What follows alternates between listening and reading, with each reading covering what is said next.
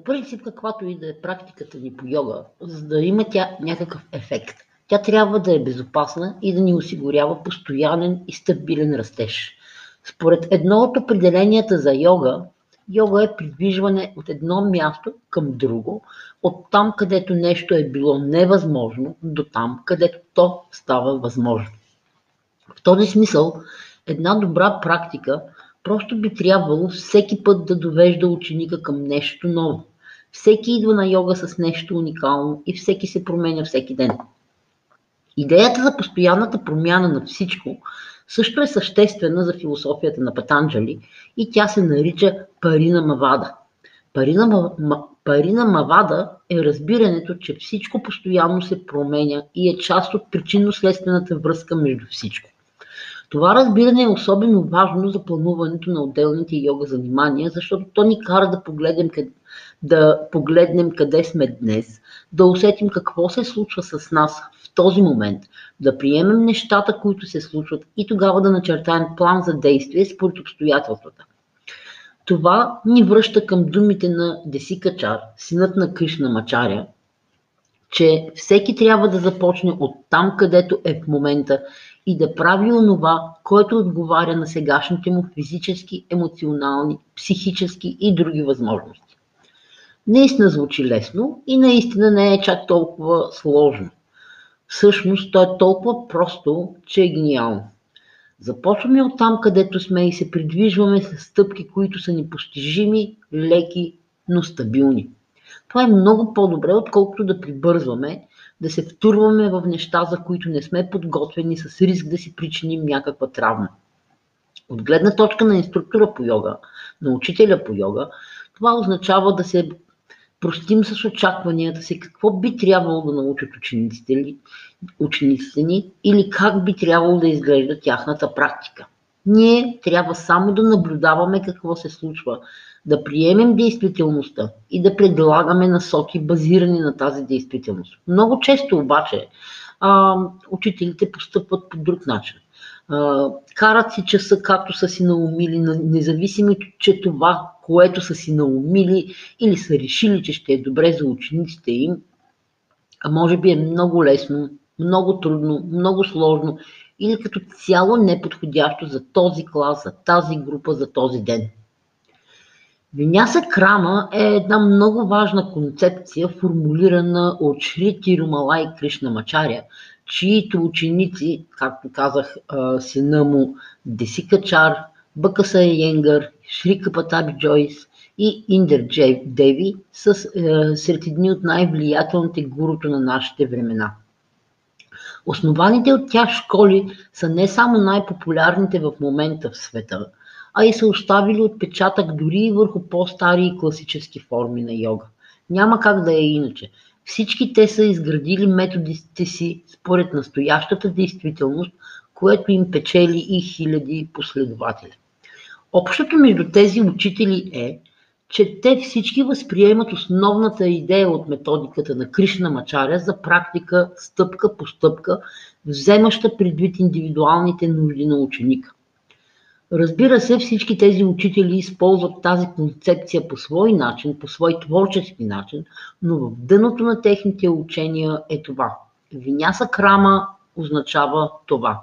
Постепенно, последователно, стъпка по стъпка, адекватно за ученика развитие. Виняса крама изисква системен подход, а не хаотични усилия. Тя ни кара и да разберем виняса правилно, а не само като четоранга, гледащо надолу куче, гледащо нагоре куче. А, и една от най-важните роли на йога учителя е да планира интелигентно маршрута, по който ще минат учениците според терена и според самите ученици. Естествено, че трябва да се наблюдават учениците, трябва да има комуникация с тях, за да бъдем уверени, че те са разбрали, и интегрират опита си с лекота и стабилност. Това е едно от най-така важните, може би, ам, дори и неразбрани неща, да осигурим информирани насоки и вдъхновение по пътя на учениците. Какво обаче означават тези неща на практика? Ясно е, че трябва да подберем конкретните асани според нивото на учениците. За целта е необходимо да знаем биомеханичните основи на асаните, тяхното въздействие, тяхната цел, енергийното им влияние, модификациите им, как да ги преподадем стъпка по стъпка. За това са нужни знания по анатомия, физиология, биомеханика. Разбира се, че се иска и творчество. Но за да въплатим в работата си концепциите за парина Мавада и Виняса Крама, трябва да съставяме практики, които са информирани, ефективни, ефикасни, красиви, интегрирани, безопасни, достъпни и смислени. Съвсем накратко ще се опитам да обясня смисъла на всичките тези думи по отношение на йога практиката ни. Информиран избор на практика означава, че ще избираме какво да включим в практиката от информацията и знанията, които имаме. Знания за елементите на практиката, разбирането за това, което преподаваме. Много инструктори, например, не могат да обяснят избора си на асани, те не могат да обяснят защо дават тази асана преди или след друга асана. Когато ги питам все пак защо са избрали по този начин да си подредят асаните, защо са направ... взели тези конкретно асани, те отговарят, ми, защото е лесна. Ами защото тази много я харесват и се усещат добре. Или просто казва, ами ние в нашия клуб така я правим. Това, всички тези отговори не са информиран избор. Те не са информиран отговор.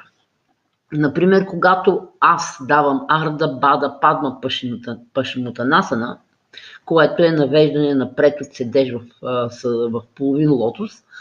И когато аз я давам преди Джано Шишасана, мога да обясня защо. Защо едната идва преди другата. И как първата полулото се подготвя за втората. Как се променя чувствителността на ученика, който ги изпълнява в този порядък.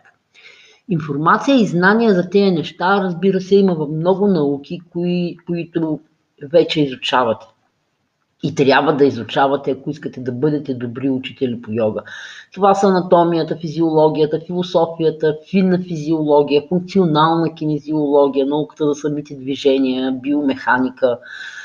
Това са само някои от тези науки. А, но всяка от тези науки, разбира се, си е неизчерпаема, а и хората като уникални индивиди също са неизчерпаеми.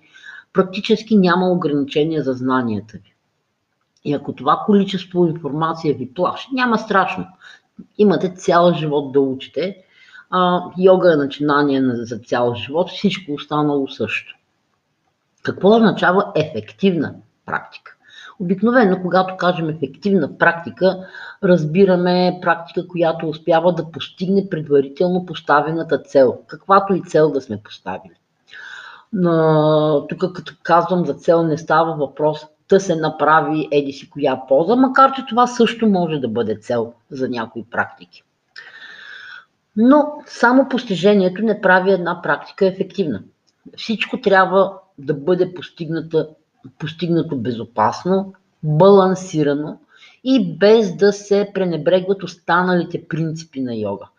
Например, да кажем, че днес съм си наумила да правим скакалец аз бих могла всички да направят някакво подобие на скакалец. А, достатъчно добър треньор съм, достатъчно запас от упражнения имам, които бих могла да дам и а, почти всеки един човек бих могла да го а, накарам да тренира а, и да направи скакалец. Ще го подръпна някъде то, ще бутна онзи, някак си ще му помогна, някак си все ще станат нещата. Сега здравият разум подсказва, че това едва ли е физически възможно в една група с толкова много различни ученици.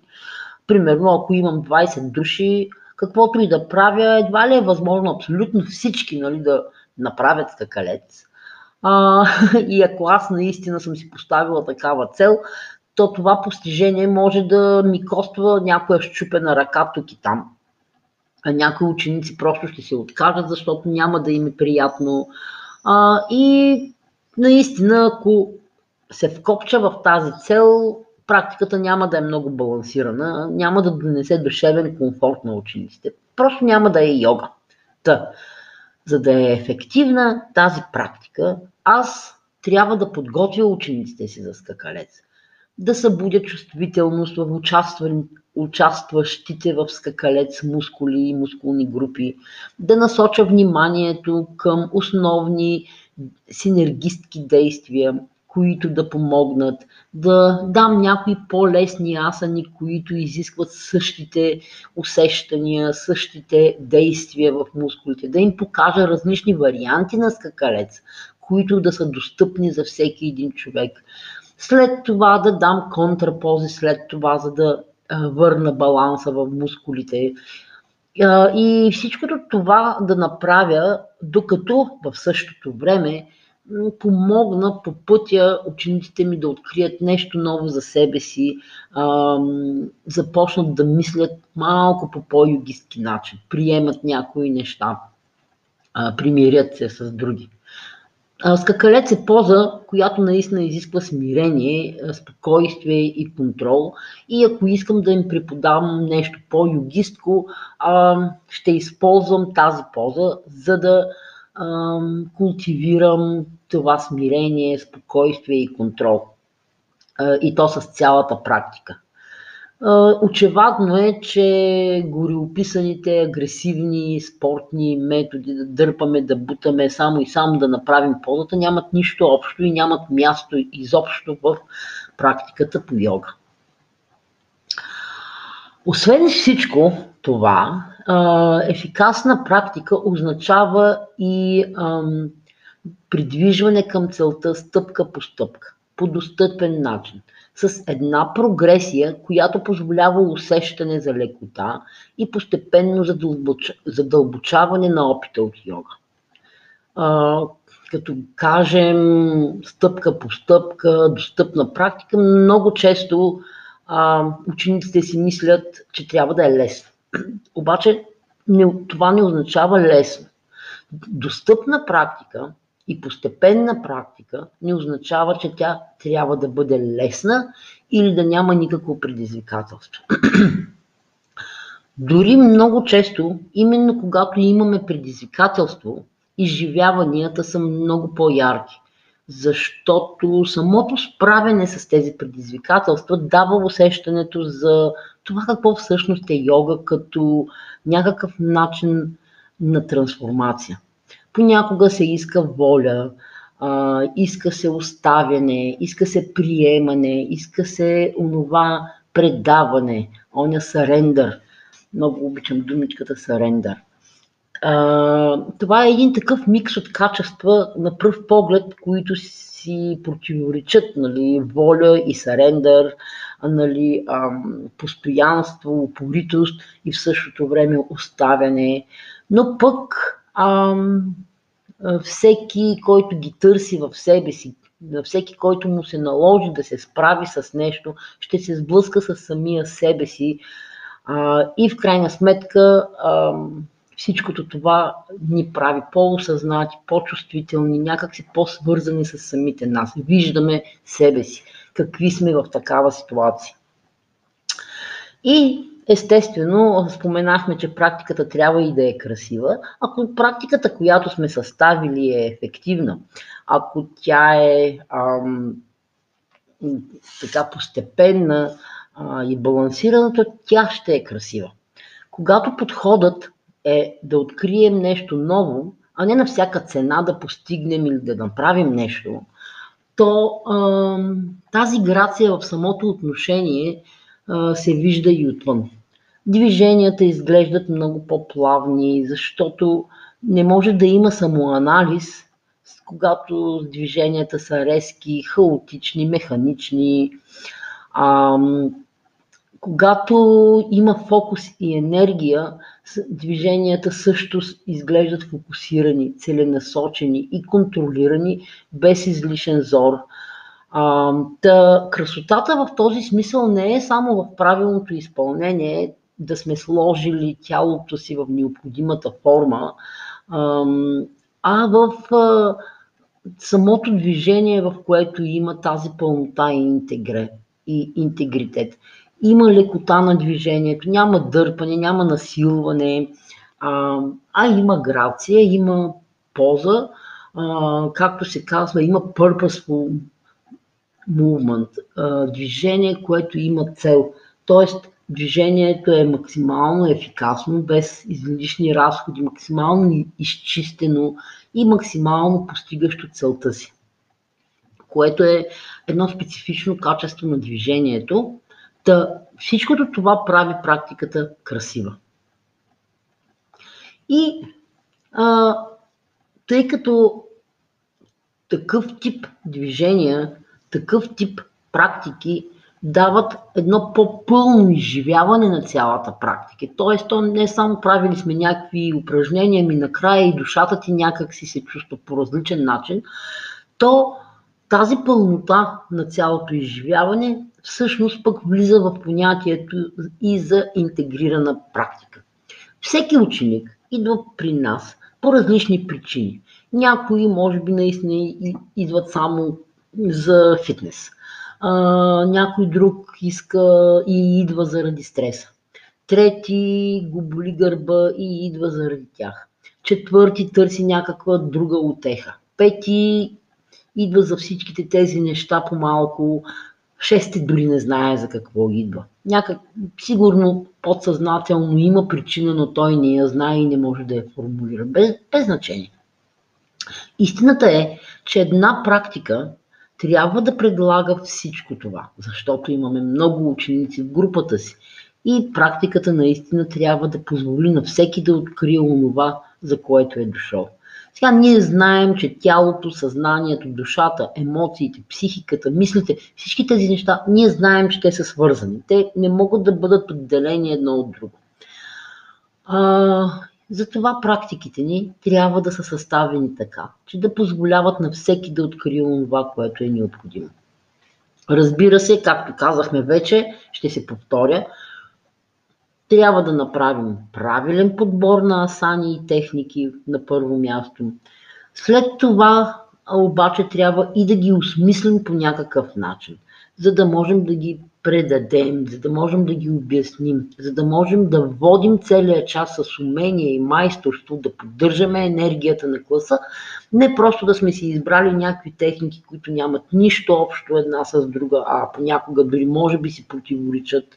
И някакси класа да остава един разпърчатосан, дефрагментиран, хаотичен и накрая, присъствайки в един такъв час, накрая нямаш усещането, че си бил на йога часа, ми някакси правил си там нещо, но няма един обединяващ принцип. До тук съм сигурна, че някои от вас вече са се пообъркали а, и може би започва да ви звучи трудно като нещо, което а, никога няма да разберете, обаче не е така. Всъщност целият този процес на съставяне на практики е, е много забавен. Когато имате необходимите технически знания, много добре познавате асаните, много добре е, уверени сте в анатомията и биомеханиката, когато имате достатъчен опит, който идва от лична практика, от опит и грешки, изпробване на някои неща на практика, работа с различни тела, с различни хора и изправене с ситуации. Когато имате искреното желание да помогнете на учениците си да се докоснат до йога, до красотата на йога, независимо дали до по-философските аспекти или до това, което физическата практика може да даде. Ако имате всичките тези неща, то да водите практика, да водите част, да я съставите, се превръща в един процес, който вие творите, вие сами се разгръщате като учител, също разцъфвате и растете заедно с собствените си ученици.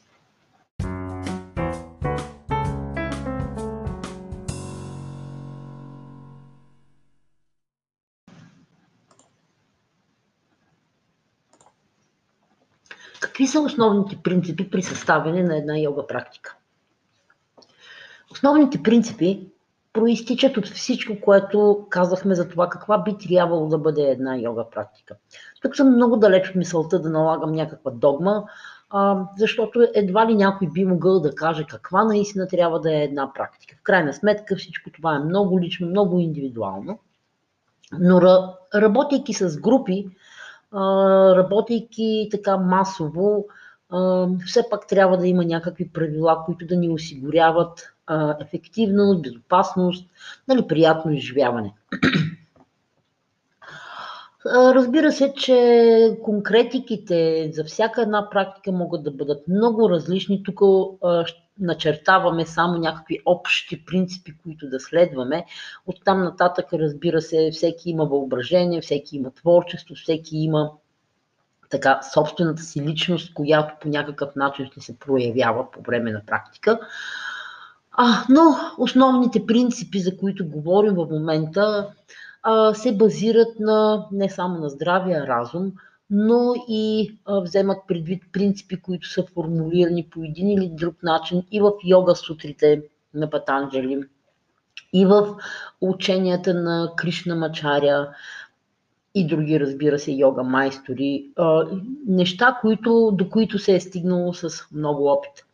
Разбира се, че когато говорим за преподаване, особено на асана, тъй като тя все пак е някакво физическо натоварване, тук са преплетени принципи, които са валидни за всяка една спортна тренировка. Няма как да не се вслушваме в тези принципи, когато товарим или работим с тялото по какъвто и да е начин.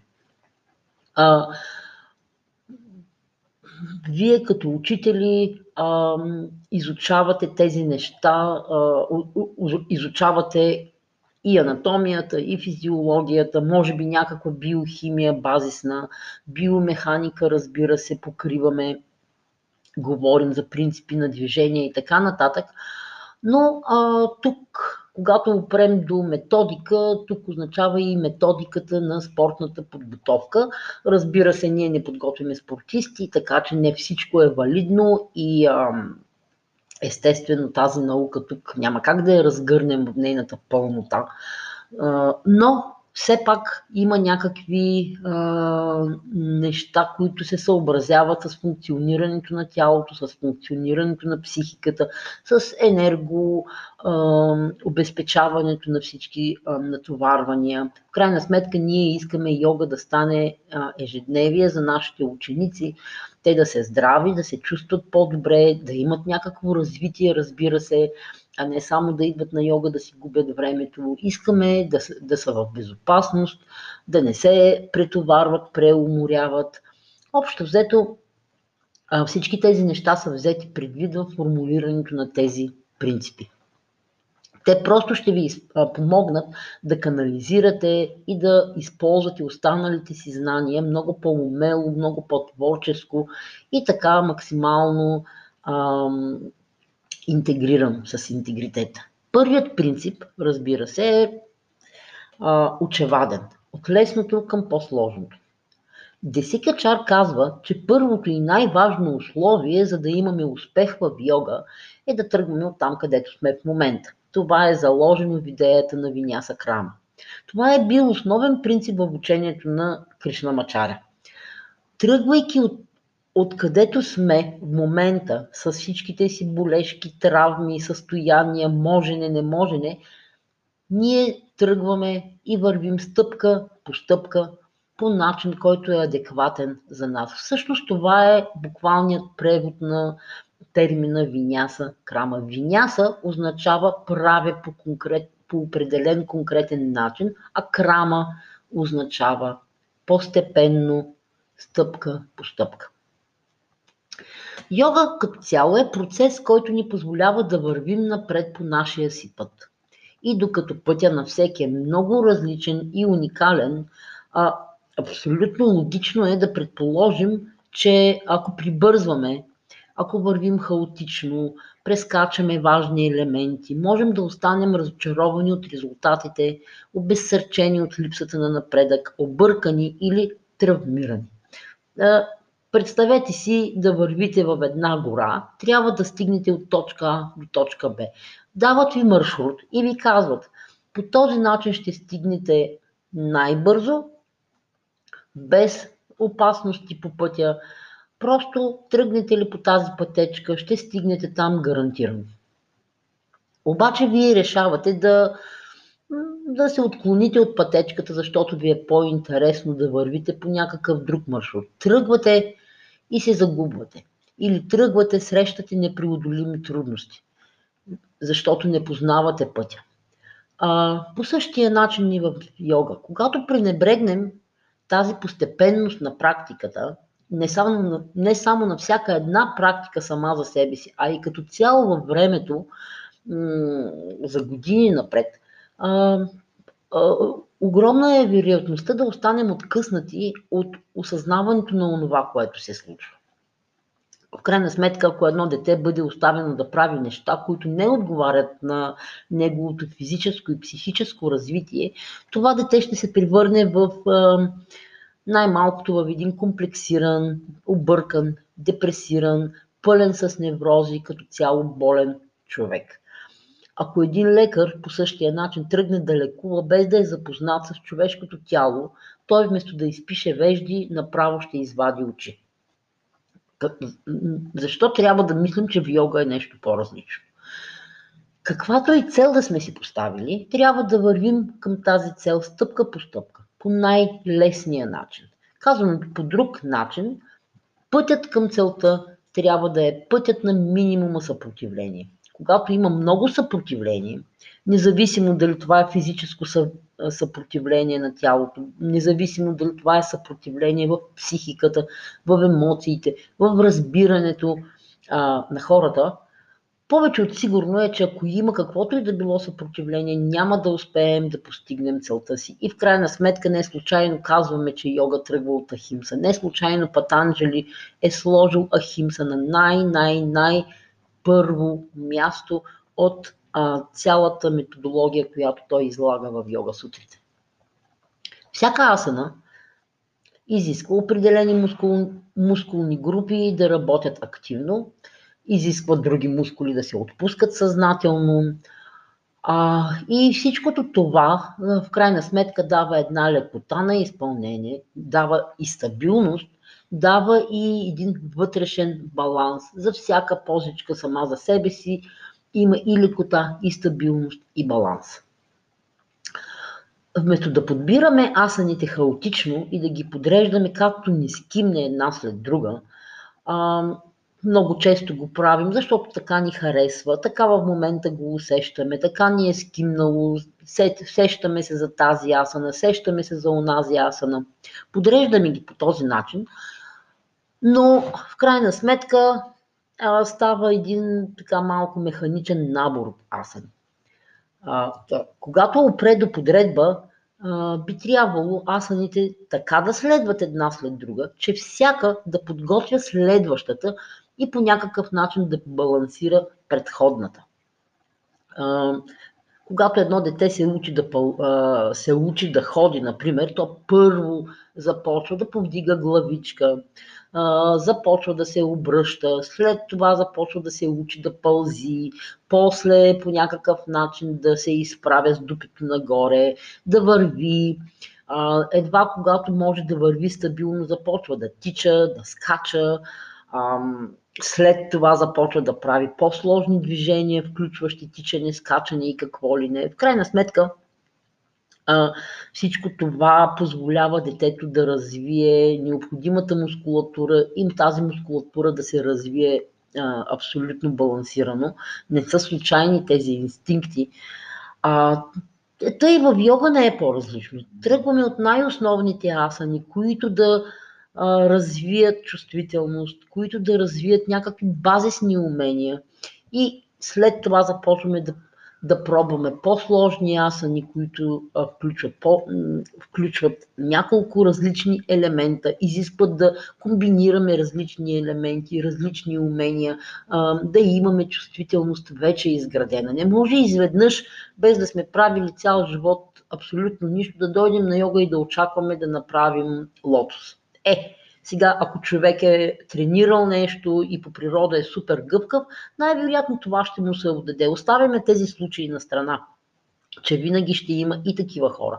Ние говорим за така средностатистическия ученик, за което съставя нали, большинството от учениците.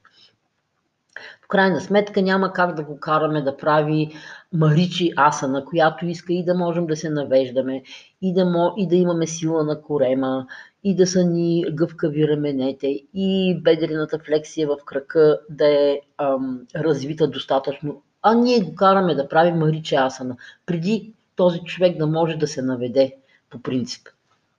Така, а, ако вземем, например, и стой, да кажем стойка на ръце, която също много хора мечтаят да могат да я правят, как, как ще правим стойка на ръце? Ако не знаем какво да правим ръцете си в а, такива прости неща, като чатуранга или гледащо надолу куче. А, ако краката ни в някакви по-прости и базисни асани стоят безжизнени и не знаят как да работят, как да използват земята, как да използват самите себе си, и как да работят активно, за да дават сила, а, а, ние ще искаме да стоим на ръце и няма да ни се получава. Няма да ни се получи, защото всичко, което учим в по-простите асани, като качество, като някакви умения, всичко това след това по някакъв начин еманира в сложните асани.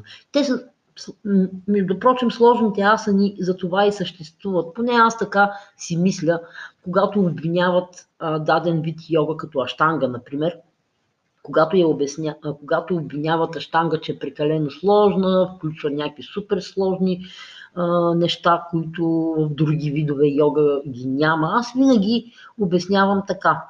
А, кой е казал къде е предела на човешките възможности? А, не, да не би хата йога, хата йога, онова, което разбират хората под хата йога, да е сложила предел, да е казала не, в хата йога ще правите ето тези 10 пози и никой няма да се развива и да пробва нищо. Разбира се, че не. А, има лесни, има трудни, за мен лично няма лесни, няма трудни, има различни асани, има някои, които са по-сложни биомеханично и тогава просто трябва да научим отделните им елементи много добре, да ги освоим с по-лесни асани и след това вече да почваме да учим как да комбинираме тези различни елементи.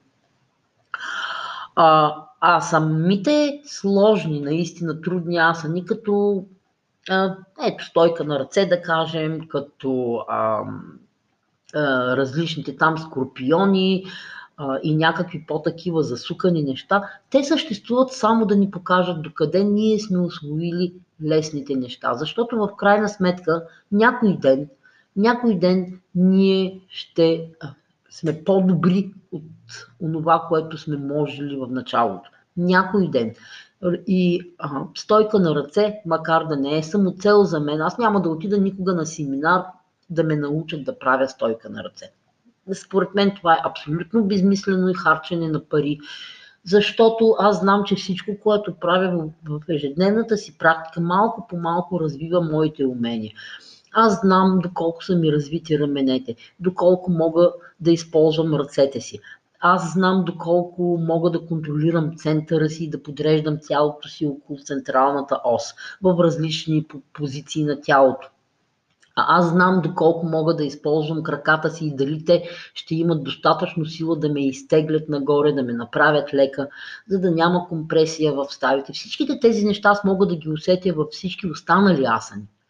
И когато усетя, тогава започвам да правя и стойка на ръце, защото вече ще знам, че това, което ми е необходимо да направя стойка на ръце, аз съм го тренирала преди това в други асани и а, то може да не ми се получи веднага, защото всяка нова комбинация, ако имаме да кажем пет елемента различни, т.е. работа с ръце, работа с крака, а, работа с център, е, някакви такива елементи отделни, ние тези неща ги учим в аса на технологията, часовете по аса на технология, точно за това, точно тези неща обсъждаме.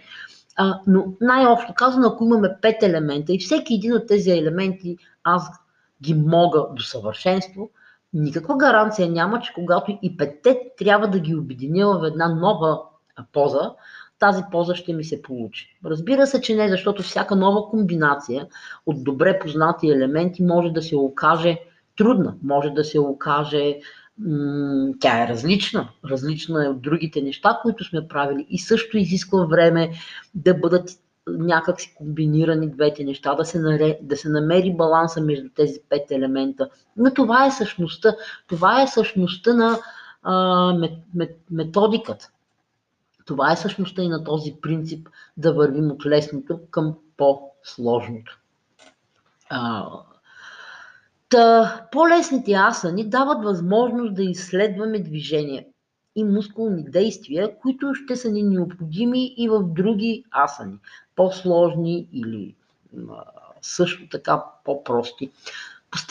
Чувствителността на човека, усета му какво прави, възможността за контрол, постепенно се задълбочават, те постепенно се развиват, постепенно се усъвършенстват. Самото тяло започва постепенно да се отваря. Не става изведнъж. Е, ако стане изведнъж, ще има травми, ще има много болка, ще има усещане за зор, ще има усещане за а, несправяне, ще има усещане за ох, как не ми се ходи на йога, защото нали, това е някакво нежелание да се работи, просто защото е прекалено трудно. Когато един стимул, спомнете си от анатомията а, и нервната система, че когато един стимул е прекалено силен, той просто, а, той просто предизвиква липса на работа. Това е принцип в физиологията, отнесено към нервната система и възбудимостта на нервната система и на мускулите, но се отнася чисто на психологическо ниво. Абсолютно е същото. Ако един стимул, това, което трябва да правим, да кажем асана, е прекалено лесна или прекалено сложна и в двата случая и в двата случая а, няма да има добър ефект. И в двата случая няма мотивация за изпълнение. И в двата случая отговорът, резултатът е някакъв вид насилване на тялото, което не дава резултати. Така, в по-общ план този принцип от лесното към по-сложното се прилага и към група сходни асани, не само към а, всички асани, а и към група сходни, а и към цялото развитие, развитие за години напред. Тоест, то може да бъде ограничено наистина само до една практика, но може като цяло да включва и малко по-дългогодишно планиране. Спазването на този принцип гарантира до голяма степен, че всичко ново ще е достъпно, защото ще сме готови за това. Достъпността също е друг принцип. Тоест, а, не може да. Няма как да правим да изискваме от учениците си да правят неща, които не са им достъпни. Те не са готови за тези неща. Те идват на йога от два месеца, но ние вече почваме да ги учим да стоят на ръце. Или ще почнем да им даваме стойка на глава. Или някакви други сложни работи. Те не са готови за това. И практиката няма да е достъпна. Но ако сме дали възможност на учениците си да усетят основните мускулни действия. В, в някаква по-лесна форма, когато не е толкова трудно, когато не е толкова огромно предизвикателството си, когато те, да, даваме им възможност да освоят тези неща с поносими предизвикателства, то след това те ще имат възможност ще имат възможност това умение, ще а, остане с тях а, и а, ще могат да го приложат и да го използват и в други ситуации. Да кажем, например, ето друг пример, че в клас за начинаещи а, за първи път ще правите гледащо надолу, гледащо надолу куче.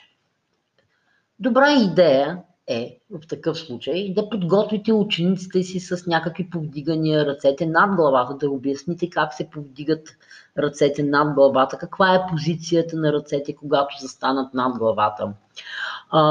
добре е да ги подготвите и с баласана, с детската поза, с ръце напред.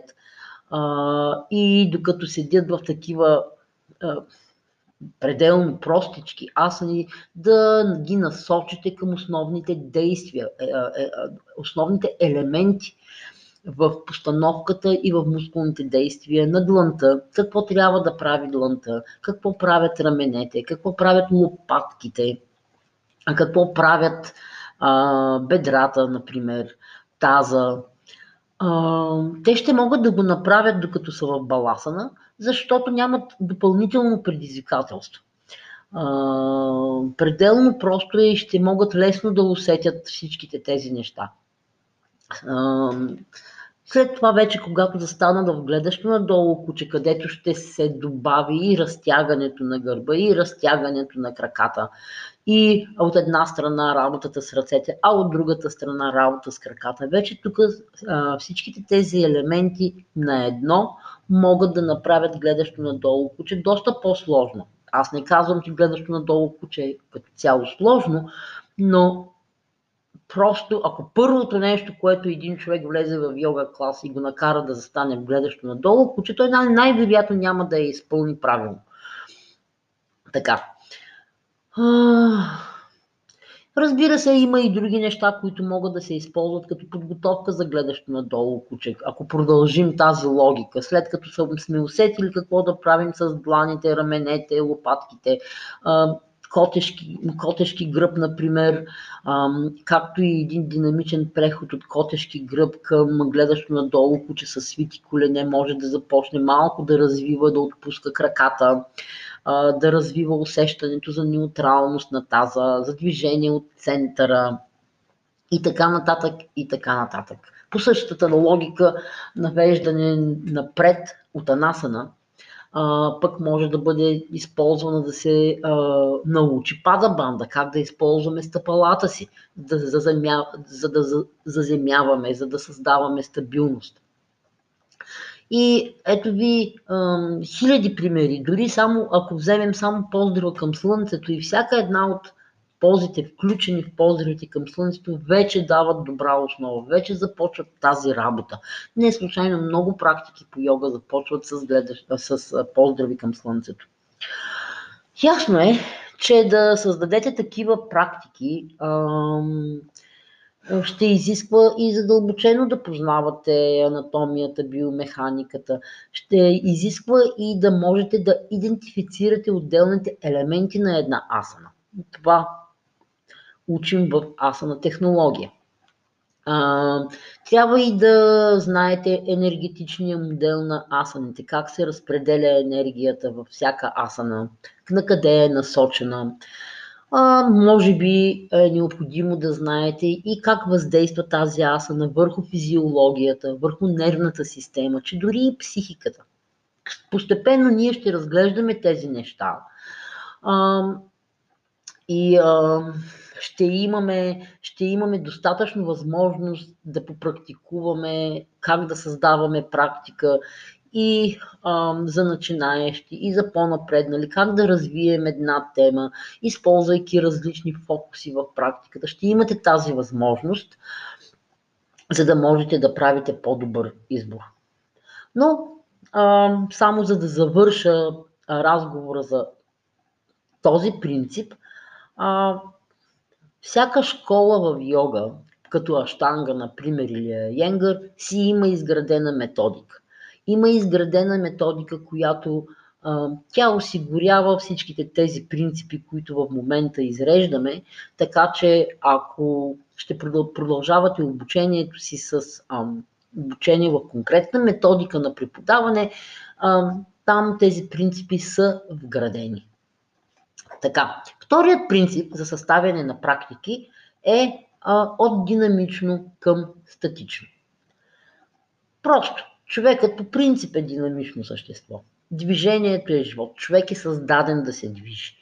йога практиката не бива, трябва, не бива да потиска това естествено желание, този естествен стремеж на тялото да се движи. А, по принцип една огромна грешка е, че за асаните често се мисли като за статични пози, те дори се наричат пози, а, но позата е нещо застинало, в него няма живот. А, не, че има нещо лошо в самата дума. Въпросът е какво разбираме и как, ни, как се налага в главата, като поза, поза, поза, поза, заковаваме една, после заковаваме втората, после третата, но смисълът далеч не е в това. Дори когато стоим васана, а, има движение крайна сметка сърцето продължава да бие, ние дишаме, кръвта тече, нервни движения продължават да минават по нервите, жизнената енергия продължава да тече, едни мускули работят, други се отпускат. Всичко това се движи и наистина тази асана е жива, тя не е неподвижна.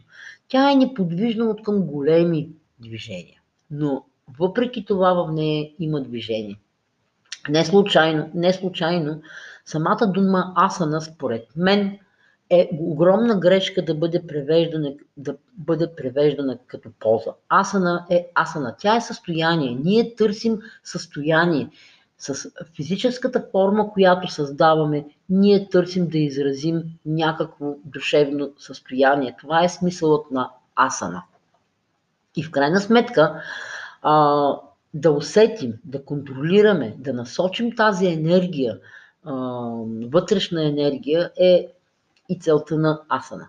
Ето защо, вместо да мислите за асана като за някаква застинала картинка, този крак тук, тази ръка там, по тези си колко градуса, а, и разбира се, в такива картинки нищо не се случва, а, много по-добре е да приемате асана като едно динамично състояние, да, състояние на неподвижност, но то все пак е динамично.